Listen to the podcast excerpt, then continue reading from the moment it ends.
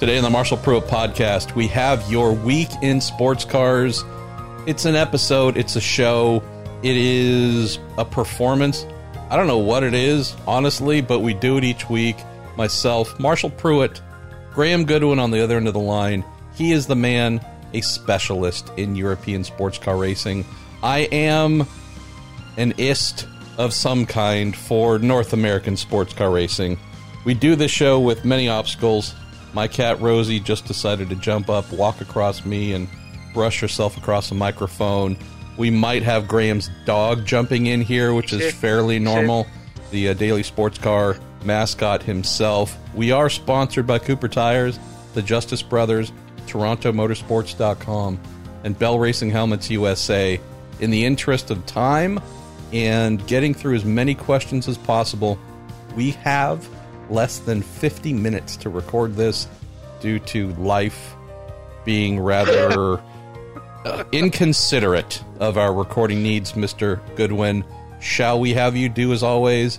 Do the selecting of which categories we're going to row through and begin rowing. Uh, let's do it and let's get moving with a 50 minute quickfire show. Start with IMSA. Oh. And let's start with a couple of questions um, on exactly the same vein from a couple of our regular questioners.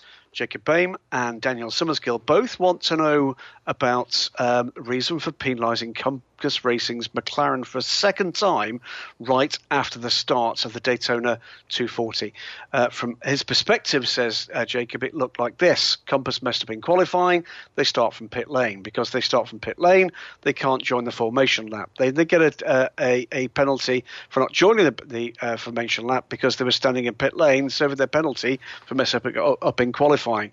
Vicious circle completes. What, why, how? Much the same from Daniel, uh, asking why uh, such draconian penalties for a seemingly minor issue. They'd lost pole, had to start for the pit lanes and missed the formation laps and started last.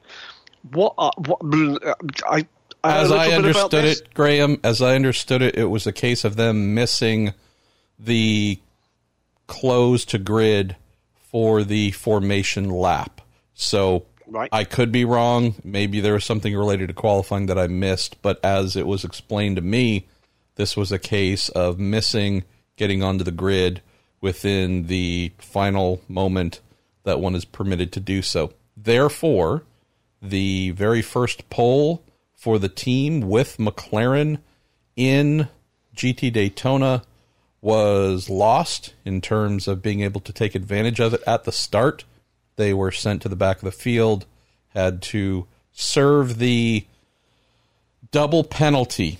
And to your point, Jacob, I will admit I don't know if there is something that makes any less sense to me than the you lose the thing that you had, this being pole position, and once you're done taking the green flag, you have a couple moments to serve a drive through penalty.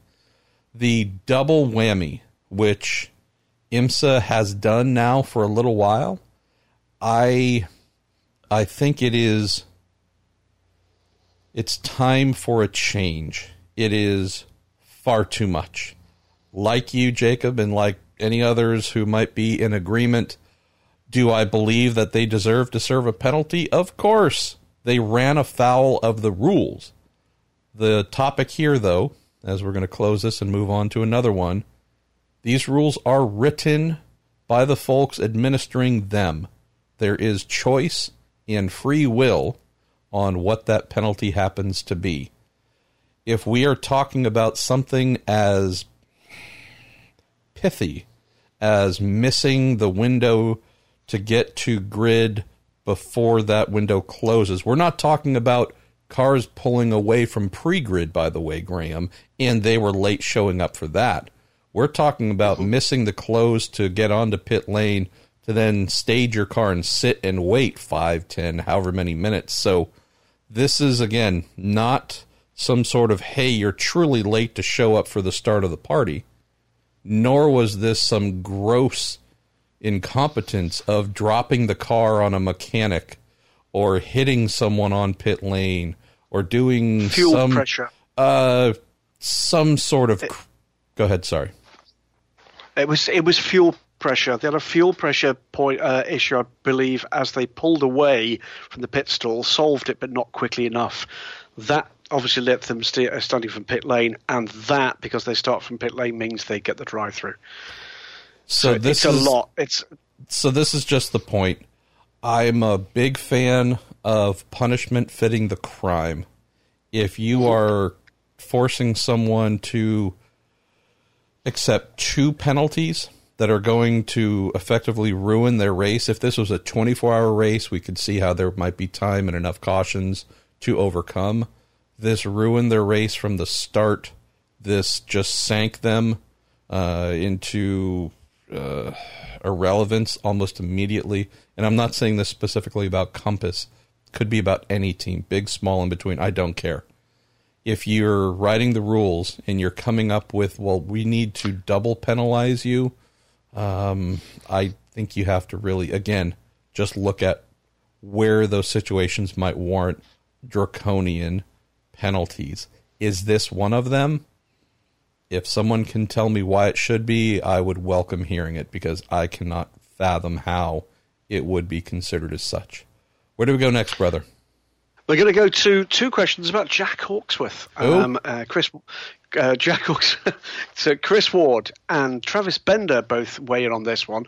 After watching the Daytona 20, uh, 240, uh, says Chris, one has to wonder how much longer Jack Hawksworth will be in GTD. Hashtag me personally. He thinks if Lexus moved to LMDH, he's first in line. Uh, Travis Bender weighs in with uh, almost exactly the same point. Not really a question, he says, but how about Jack Hawksworth proving yet again he's one of the quickest drivers out there? Uh, AVS dominated. Couldn't be more pr- uh, proud of Jack and A. Aaron. Uh, can you do a breaking exclusive scoop on a Lexus DPI LMDH? That would be AA Ron, not A Aaron, by the way. But you would have have to have Oh, seen the apologies. Key and Peele comedy show on Comedy Central to get that reference. Um, so back to AA Ron. Yes, that kid, boy, so happy for him uh, to help lead a AIM Vasser Sullivan one two in GTD. Obviously, there were what ten other entries in GTD that weren't happy about that. Um, to the finer point of Jack Hawksworth, been saying it for years. I know I'm one of many, so it's not an original thought. Uh, boy, is that team blessed to have a driver of his caliber in IMSA's lowest category. Uh, even when he was doing LMPC, it just wasn't fair. By rule, Graham, by driver rating, he certainly is qualified and allowed to be in whether it's a Lexus RCF GT3 or uh, an Oreca FLM 09 or whatever else as the pro alongside an AM. But even among pros, yeah, I mean Jack Jack is in the top percentile there. He should be in a name the factory prototype effort at minimum, if not back in IndyCar where he belongs with a proper proper opportunity, which he never had in the limited number of years, two or three years he had in IndyCar, was with either a very small team or medium sized team that was the joke of the paddock, and their results uh, were befitting of that reputation. So this is a kid who has the talent to be running up front today, uh, starting in about uh, 41 minutes at the first IndyCar race at Road America. This kid could easily be on the pole for Roger Penske right now, just as Josef Newgarden happens to be, and running off and winning the thing. That's how much talent he has.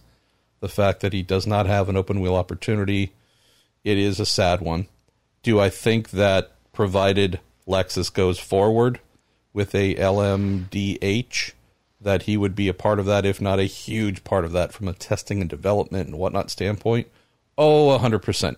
And it's not a secret that the AIM Vasser Sullivan people want to be the team to bring Lexus in to IMSA's top tier prototype class uh, a couple years from now. So, frankly, it's all up to Lexus at this point. But if they do pull the trigger to do this, yeah, uh, they're going to have a mighty fine leader there already among their driver core.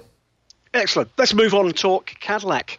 Uh, again, we're going to pair a couple of questions here. One from Jacob Bain and the other one from Adam Eunice. Uh, Jacob says, What do you think about the utter and complete lack of pace showed by the majority of the Cadillacs in the WeatherTech 240? Should we expect another one of those emergency meetings of GM's higher ups with the IMSA presidents? Uh, whereas Adam says, Looked like Gabby Chaves. Remember, uh, Gabby Chaves uh, stepping in as a last minute replacement for uh, Felipe Nasr after the Brazilian tested positive uh, after arriving from Miami to Daytona for COVID 19. Uh, it looked like Gabby Chaves says uh, Adam uh, ran exactly the minimum time in the Whelen car, leaving Pipo Derani to do all the heavy lifting. Would that have been the plan had Felipe Nasr been in the car? I'm not sure I'm totally agreeing on the Cadillac being absolutely nowhere angle.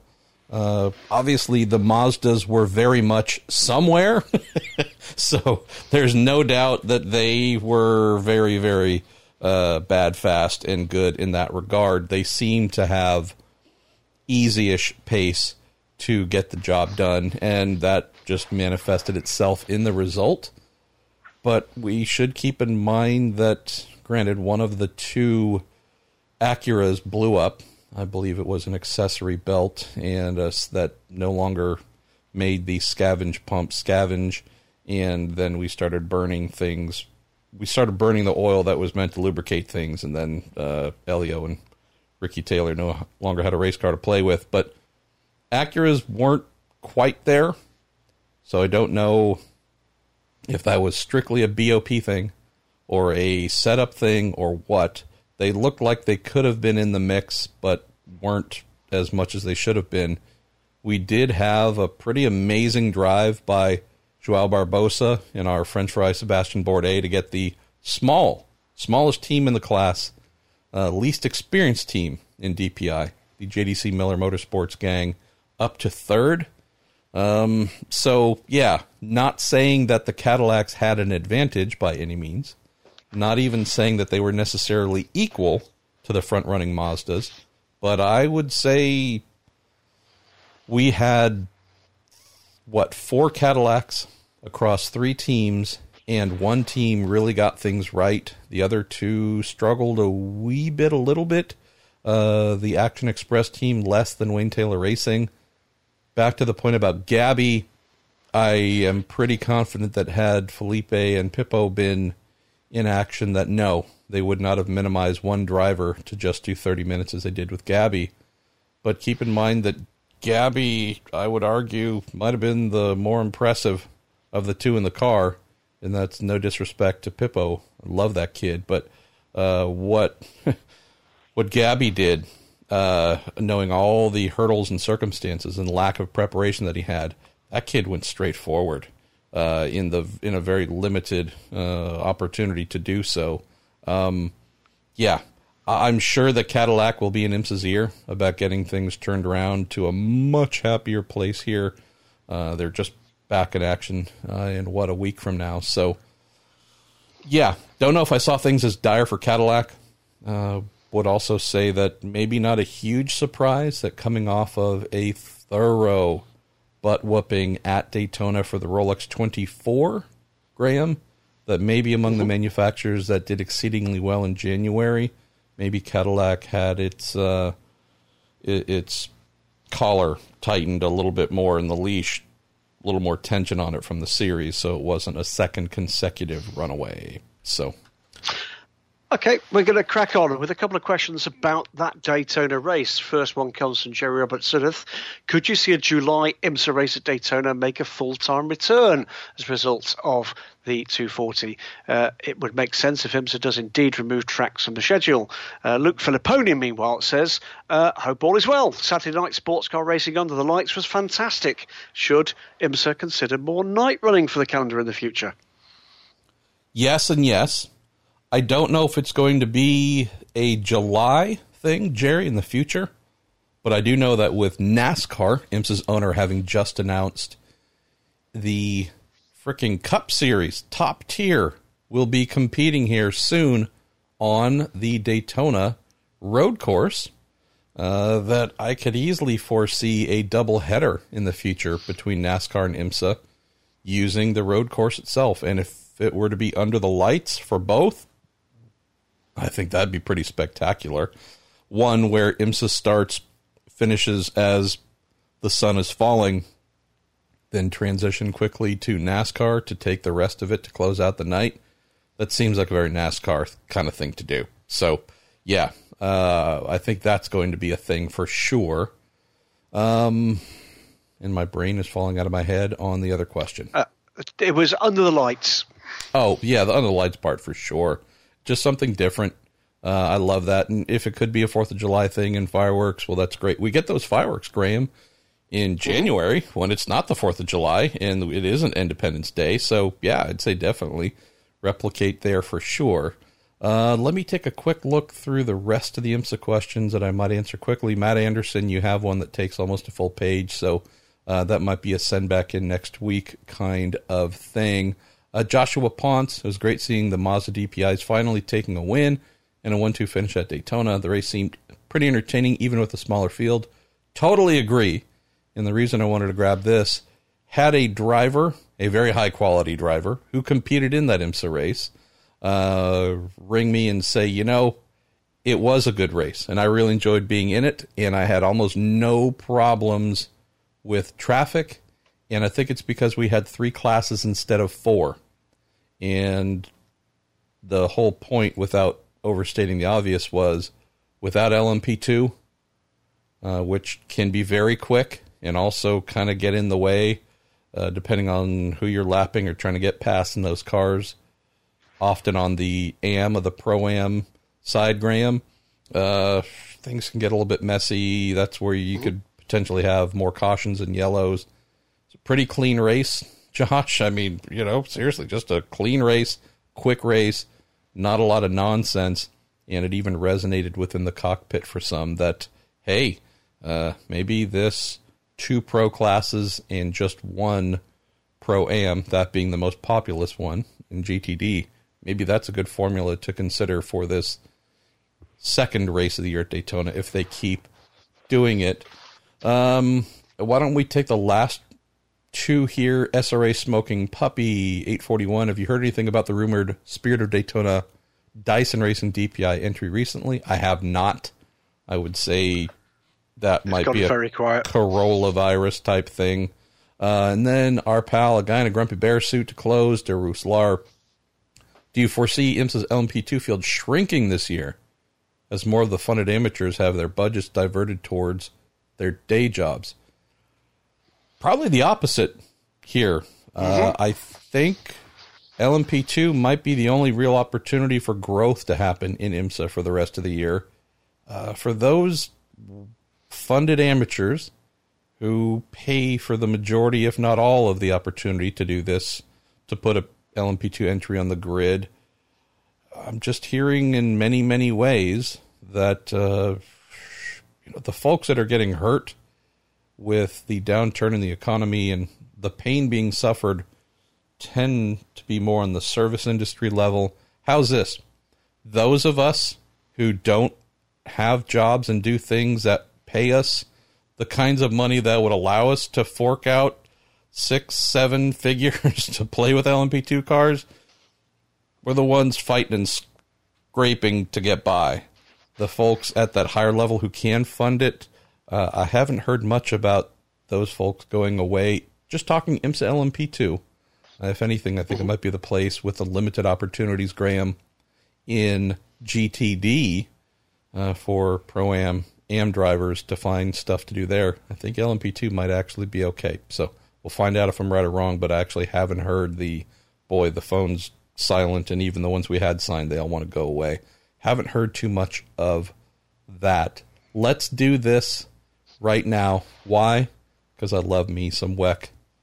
AsLMS ELMS ACO, better known as Graham Goodwin's bailiwick of knowledge. We're going to move swiftly, kindly, and gently to your neck of the woods. We've got approximately 30 minutes left, so let's get her done. Jacob Bame, look at that. You're topping both categories so far. Any news on the development of the next generation LMP2 chassis, Graham? Also, how long do you think before Toyota goes public with the TS060 or whatever the heck they're going to call their upcoming Le Mans hybrid chassis. Well, the uh, the new hypercar is called the Toyota Gazoo GR Supersport. That we know. That's certainly the name it's been given so far. As far as P2 chassis is concerned, a lot of that's going to depend on when LMDH actually kicks in. Uh, at the moment, planned for 2022, but there certainly appears to be consideration of delaying that. That's going to be dependent on just how quickly uh, the hoped for factory commitments come for both FIA WEC and IMSA. And then my understanding is that the LMP2 versions of those same chassis follow on a year later. So it's either going to be start of 23 or the start of 24, and it will be those same four chassis manufacturers. It seems uh, from from what I'm hearing from both sides of the pond is that any conversation about adding a fifth uh, is not going to happen at this point unless somebody falls off the reservation. Um, in terms of the, uh, the, the current four, uh, the hopes of whether or not that be Ginetta, Duqueine, anybody uh, coming in appears to be, I'm afraid, a bust. Uh, that'll be bad news, not well received, I can tell you, uh, from at least one man whose company is based in Yorkshire, UK. Let's go to our man, Matt Hawkins. Given the current restrictions on traveling to the U.S. and Europe, what do you think mm-hmm. will happen, Graham, with the U.S. entrance for Le Mans? Will they drop out for the 24 hour? If so, do the good folks of the ACO have enough reserves lined up? I would say this is pivoting off of a recent uh, travel decision within the EU, that uh, yep. you Americans are too sick and virus laden to be allowed into our country. Uh, again, Le Mans isn't next weekend, so who knows what could yep. happen uh, in the next two months or so. But any thoughts on whether this could yep. be a thing that causes folks to pull pull entries now? I think we've we're going to have. There's two or three things to say here. First is we're going to have a really good uh, opportunity to see what the, the real world problems are next weekend, because next weekend is the European Le Mans Series. We're testing with the LMS Prologue test this week. Uh, I'm heading down tomorrow uh, to the south of France. Um, I know that LMEM and the LMS have been assisting as best they possibly can with it's not just the US, of course, it's others as well. I know, for instance, Memo Rojas is already in uh, Europe, uh, so he's okay. There's also issues potentially for Russian drivers. We have three of them in LMP2. Um, but we're going to find out whether or not the the measures to diplomatically help have been successful or not for the LMS. If they're not, then there could well be dramas. I think we'll also hear in the coming days uh, some more dramas about the current entry. I'm very well aware that the 62 that we've got currently got listed are not going to be the 62 we see in September. Uh, not giving any anything else away about that quite yet, but uh, watch this space for that and other breaking Le Mans news. Uh, we'll, we'll say this, by the way, about the numbers. There will not, I don't think, think be enough reserves to fill the gaps that are going to be left, and that includes a couple of the reserves dropping out, by the way. But remember, it's only last year that we had 62 for the first time, and it wasn't that long uh, before that that we had 55. Frankly, in the current climate, I think a grid of 55, if that's what we end up with, and I think we might do better than that, would be a triumph. Um, the politics of this need to be put to one side as, as soon as possible. But on that front, Marsh, Pruett. I think we've got multiple governments that have got to look to their own shoes and decide whether or not they're doing the right thing. Uh, I'm not going to point fingers at individual politicians. Others can do that uh, more convincingly than I can. But when you make inflammatory statements, uh, and there's more than one country I'm looking to about this, uh, inflammatory statements about where things are actually going right, wrong, and badly, you can't be that surprised when people retaliate. Um, so uh, my country is certainly going to be one of the victims of that, without a shadow of a doubt, uh, with the clown show that we've actually got going on at the moment, uh, and others will too. We'll know a lot more, I think, by the time we get to middle of next week as to how many of the American guys that we're expecting to turn up at Paul Ricard are there. I think it's something like seven or due, and uh, plus three from Russia, and there are other countries as well that may have some difficulties. Uh, at the moment, it's a convincing entry. Let's wait and see whether it stays that way when we get to, to racing next Saturday, Sunday. Man, you are just an answer machine. Dancing machine, usually Saturday nights, but on a Saturday afternoon like this, answering machine. We don't have a ton of Wekasm ELMS ACO questions, uh, and we won't be able to get to all of them. So, as always, we didn't get to them and you want us to talk about them, send them in oh, yeah. again. Uh, why don't we go with one more? Because I know we have a decent chunk of general and fun. Uh, why don't we go to Sean Crockett? Sean, who submitted one, at least four questions in this category alone. Thank you, my man. Do we have any real clarity, Graham, on what the top class and WEC and Le Mans 2021 is going to look like from what I can piece together? Looks like hypercars from Toyota Glickenhaus, maybe ByKolles, the grandfathered car. That's the best scenario. This is maybe the, the part that I'd love to to get input on. He says, Am I missing something? Was 2021 looking like another Toyota walkover? Uh, no, I don't think you're missing anything. Uh, I think it is Toyota uh, with two. Glickenhaus promises two full season entries. ByKolles are talking, we believe, about a single car.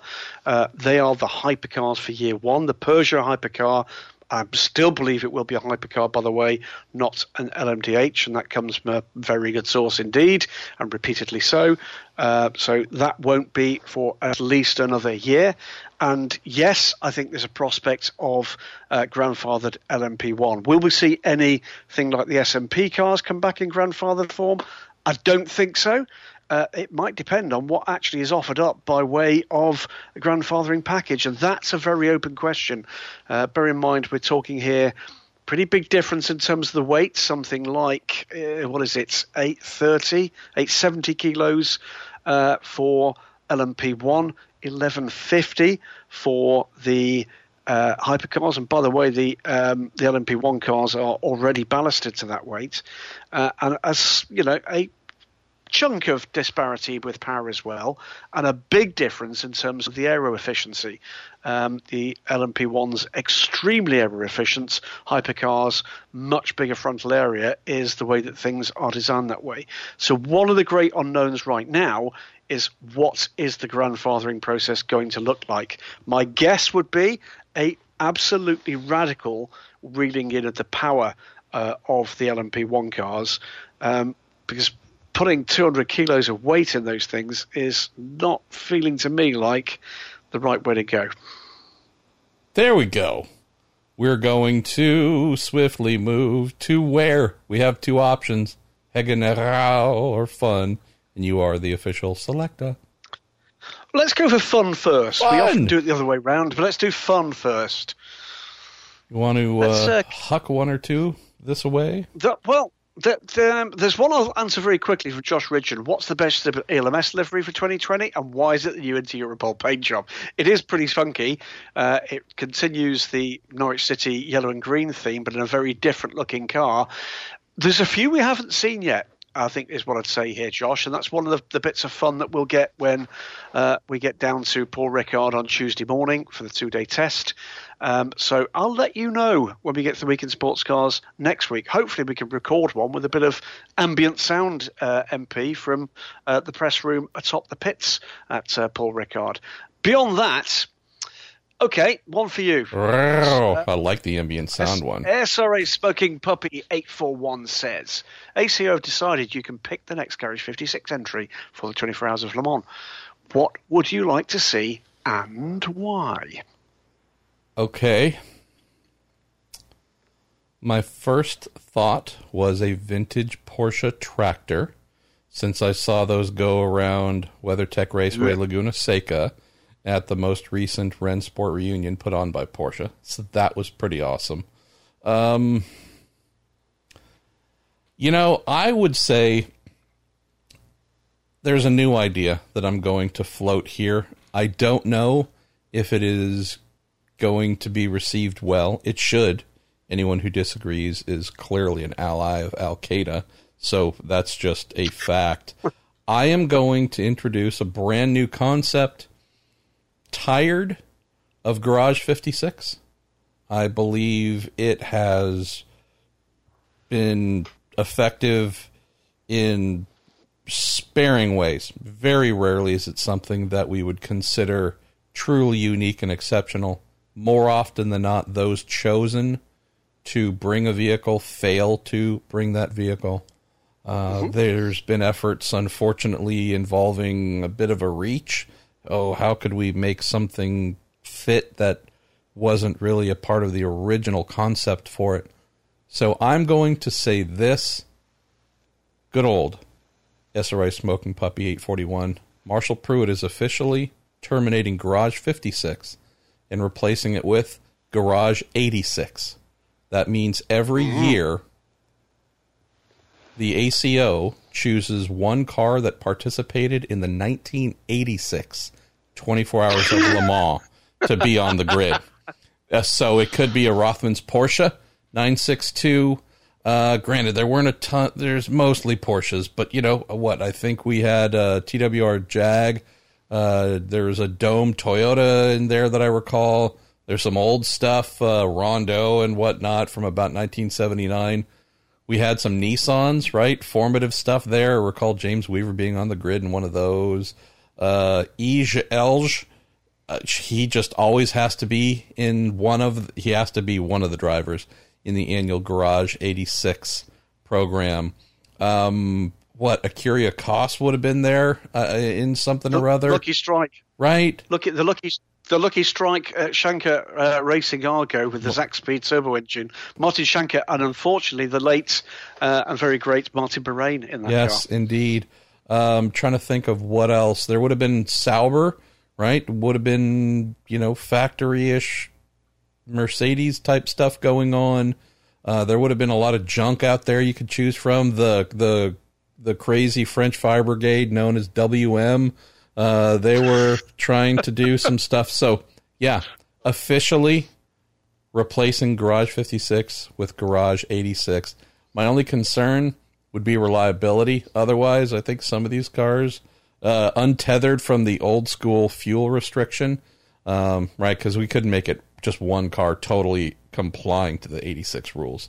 But a modern, a 962, heck, there are Mazdas, four rotor Mazdas, I think, there as well. Um, one prototype from the 86 race each year using modern Michelin's, uh, all the regular fuel, modern rules applied. I'm curious if we might at least get one of them on the overall podium, Graham. So that's my call. Uh, one quick thing I'd say there is it just just raised quite a nice little bit of synergy. I just had a quick look at that uh, that Dome Toyota you mentioned, which had Satoru Nakajima. See, Kaz Nakajima's father uh, actually driving that car, and I have to tell you, I didn't actually know that Satoru Nakajima had driven at Le Mans. So that would be wouldn't that be nice to see the pair of those actually share a car? That'd be uh, really pretty cool. Um, I've just looked down at the the rest of the fun questions. Actually, these are the ones we answered last week. So we're going to go to Herr General to finish the uh, the show. Do you want to pick a couple? Sure. I'm just saying, you know, thanks, Ryan Kish. I tell you what, uh, Ryan Kish is beloved DSC member who puts together the list for us. Yes. And, um, look, you can't be too mean to a ginger. You know, they're already thin skinned enough. I mean, literally, the sun hates them. So, you know, we have to just be a you, little Ryan. bit extra extra careful here. Um, sure, I'm going to go with uh, we're going to kick off with our man Andrew Baca. Why? We kind of need to make sure there's at least one Andrew Baca question per week. Otherwise, it's not going to be a very good episode. Name a driver with worse luck getting seats than Catherine Ooh. Oh, Ollie Pla. Uh, Ollie Pla. Nah, yeah. I. Ollie Pla. Ollie Pla could, and by the way, Ollie Pla knows it coulda, shoulda, woulda, and was never in the right place at the right time.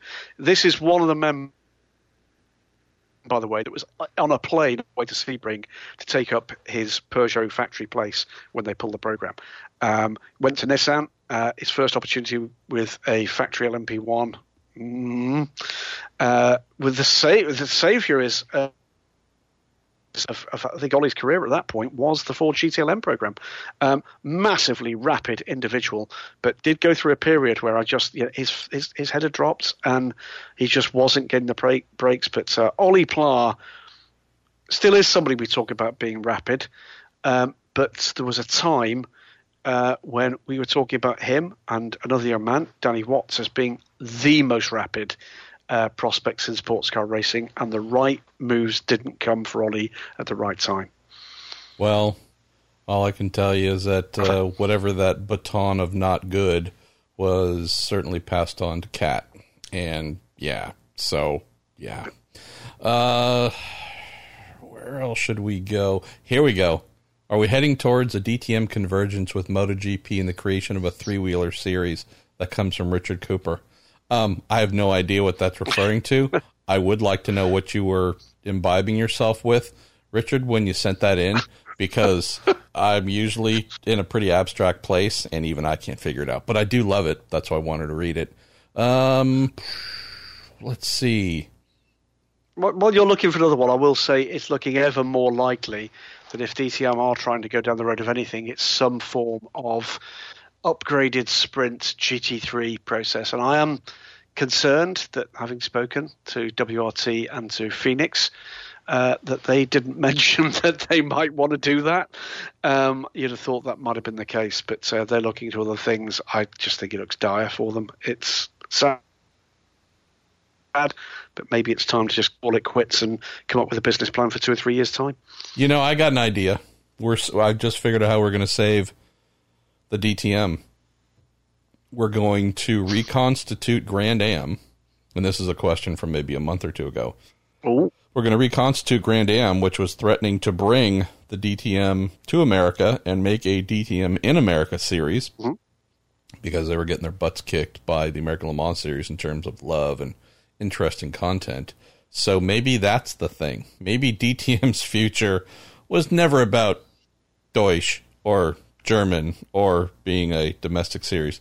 Maybe it was just maybe this is the the net effect of DTM in America not taking it off, taking off, and then just becoming the most popular thing in America. So maybe Grand Am was so far ahead of its time it didn't know it, or maybe I'm just thinking in abstracts yet again. I I think you're a genius. I've always thought you're a genius. Well, genus, species, something. Uh, we're going to cate- categorize me somehow. Uh, let's see. How about Black Falcon, Mercedes, and IGTC? Jacob Baim, mm. man, you are just a question generating machine. Uh, the answer there is so uh, Black Falcon have pulled out from kind of pro GT3 competition, uh, but others are coming up the order. We saw GetSpeed Performance this last week uh, stepping in to full, almost full season uh, GT World Challenge Europe competition.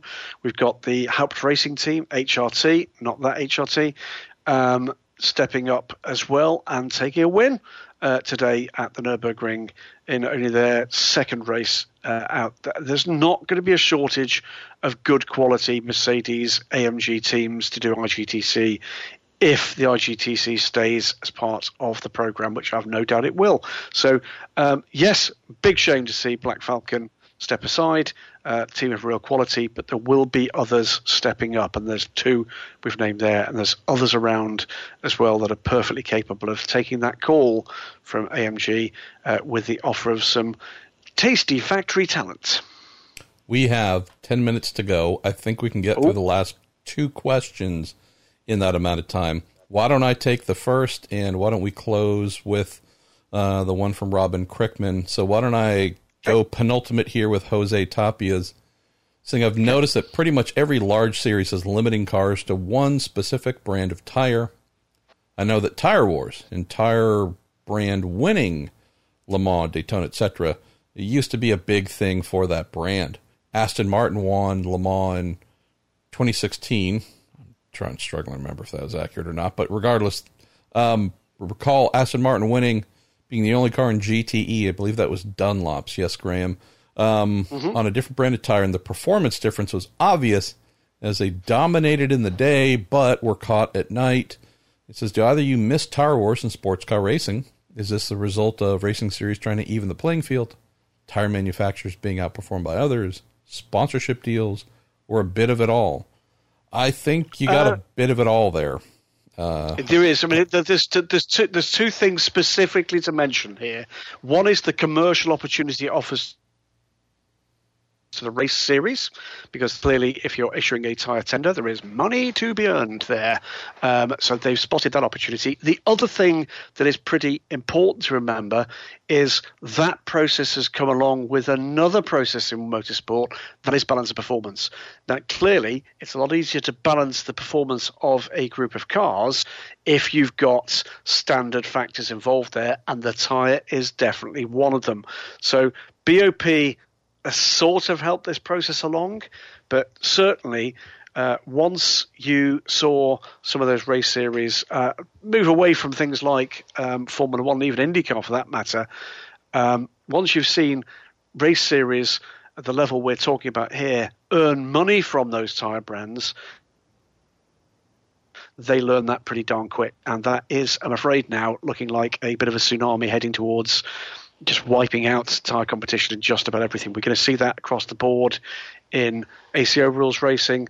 It leaves Super GT as being a not quite last man standing flag bearer, um, but there's not many, very, very, many more than that, are there? Which is very sad. Uh, tyre war was a wonderful thing to see.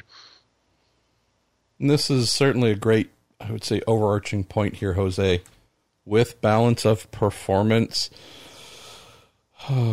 the willingness for any series that uses BOP to then say, sure, come one, come all in terms of tire vendors, just say that that's maybe no longer something that we're going to see a lot of while BOP exists.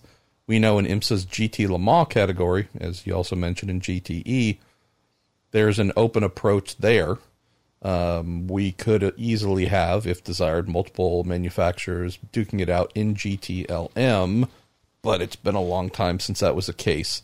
And I do believe that there's just a comfort zone of knowing that all cars uh, are truly able to be balanced off of one tire uh, because I don't know if modern day sports car series really want to get into balance of performance based on your tire brand's knowledge, expertise, or rate of development with their product versus a well honed product like that from Michelin or Dunlop. So when you're having to get into, all right, we're going to give you 900 extra horsepower because your tires are like steel uh, or whatever it might be. Yeah, I just don't think there's a stomach for it much anymore. The only thing that might overcome that is if one or more tire brands wanted to join in and spend ridiculous amounts of money with the series. Uh, there's always going to be a financial tipping point where folks say, okay, uh, if I'm going to be going through pain, well, there's a threshold where I'm not willing to do it, or, oh, I'm being paid to endure. All right, we'll put up with it. So uh, I don't know if we're going to see this change anytime soon, Jose. All right, last question here. This comes in from Robin Crickman is with racing restarting. There's been lots of information about how COVID 19 is handled with respect to drivers, teams, spectators, and so on. One essential group I've seen almost nothing about is track marshals. I'm sure they will all wear masks, but will that be enough? Quite a few of them seem to be in the mature age group, and some may have additional risk factors. Will there be a shortage of trained folks who are comfortable in volunteering? Given that the camaraderie um, is one of the big volu- one of the big motivations to volunteer to be a corner marshal. How can that be maintained? Uh, and social distance also be maintained? Um, there's about 15 other questions thrown in here, all on the same subject. I will mention. I'll grab some of this, Graham. Um, I will mention that I just caught practice and qualifying for the IndyCar race this morning at Road America, where fans are allowed, and I was happy to see some of the shots where corner marshals had masks on and appeared to be, you know, doing what they needed to do. Social distancing, there's often a little bit of that going on as it is. Depending upon the corner and the setup, it's not uncommon, at least here in the States, to have two corner marshals, uh, one looking up the track, one looking down the track, uh, to try and scan their general area. Um, and so Usually, when you get that, folks are not back to back per se. So I think that should work out all right. The other things that we might see, there could be a quarter marshal's station, you know, some sort of little uh, box that they stand within that hopefully will have a roof, little shed. I know that there's some little sheds at Le Mans and such. Will we see a bunch of corner marshals stacked into those small confines? I would hope not. Strictly on the topic of COVID 19. The thing I wanted to mention about this, though, Robin, and to hand off to you, Graham, to close, while from what I've just seen today, observing with track marshals seem to make me feel good, like, hey, they're looking after themselves and maintaining distance and taking care with protective equipment. I did not see a single racing fan uh, giving the least bit of a fart about standing more than one inch away from one another. Masks were almost nowhere. Uh, whatever photos you might have seen of, hey, this country, town, whatever is opened up, and hey, maybe it's a, a beach laden area, and you see the photo, Graham, of here is 100 foot stretch of beach with 22,000 mm-hmm. people on top of one another. And you look at it and you cringe and go, oh my God, you know, this is truly a COVID 19 soup. From what I saw today, there's big, big soup at Road America. And so, if we're talking about caring for corner workers and making sure that they are not in the general vicinity of those who don't give a crap, that's something that we need to think about and tracks might need to consider. You know, we do a lot of things to make sure that there's ample protection and safety stuff for drivers. If you crash, there's trucks and fire trucks and ambulances, and there's equipment and staff and all kinds of stuff to look after the folks doing the racing. Well, we have other folks out there facilitating the racing, and if we're just letting them be within short distance of mobs of people blindly ignoring COVID 19, that might be the thing that worries me the most, Robin and Graham. Yeah, it's uh, um, there's, there's, lots to worry about right now. It is just simply a matter of common sense. I'm afraid is the thing that comes in. Uh, by the way, anybody wanting to bore me with conspiracy theories about uh, or deep state nonsense, take it elsewhere. Um, this is so I should stop sending those. Time. Is what you're saying? You should. Yeah. Okay. Um, it's it, it's it, it, look what what we're going through here. I, I, to give you an idea here, to try to get the impression of scale here across to my teenage daughter, I've habitually been talking to her about this in terms of what does that number of people mean? Okay, the number of people it means now that have died worldwide is gradually going up the scale of countries that would have been wiped out. Okay, uh, it's just over half a million right now. Ask yourself in your life, uh, what was the last thing that shocked you in terms of loss of life? Uh, we've just come through the 15th anniversary of the London bombings, um, the seven, seven bombings in London, and mercifully, the actual loss of life there was remarkably little, but it was shocking. Uh, a lot of people might turn to things like 9 11, look at the numbers there then compare and contrast and ask yourself, what would you have done to prevent the numbers that would have actually been killed in 9 11? What are you prepared to do to prevent, prevent these numbers from being something we've got to live with for a very long time indeed? Wash your hands, put a mask on, socially distance. It's not the end of your world. Please help those who are trying to help others because it may well be that it doesn't hit you, but you could be the person that spreads it elsewhere to someone that can less well afford it. To our friends, colleagues, uh, trackside, I love you all dearly. We couldn't do this.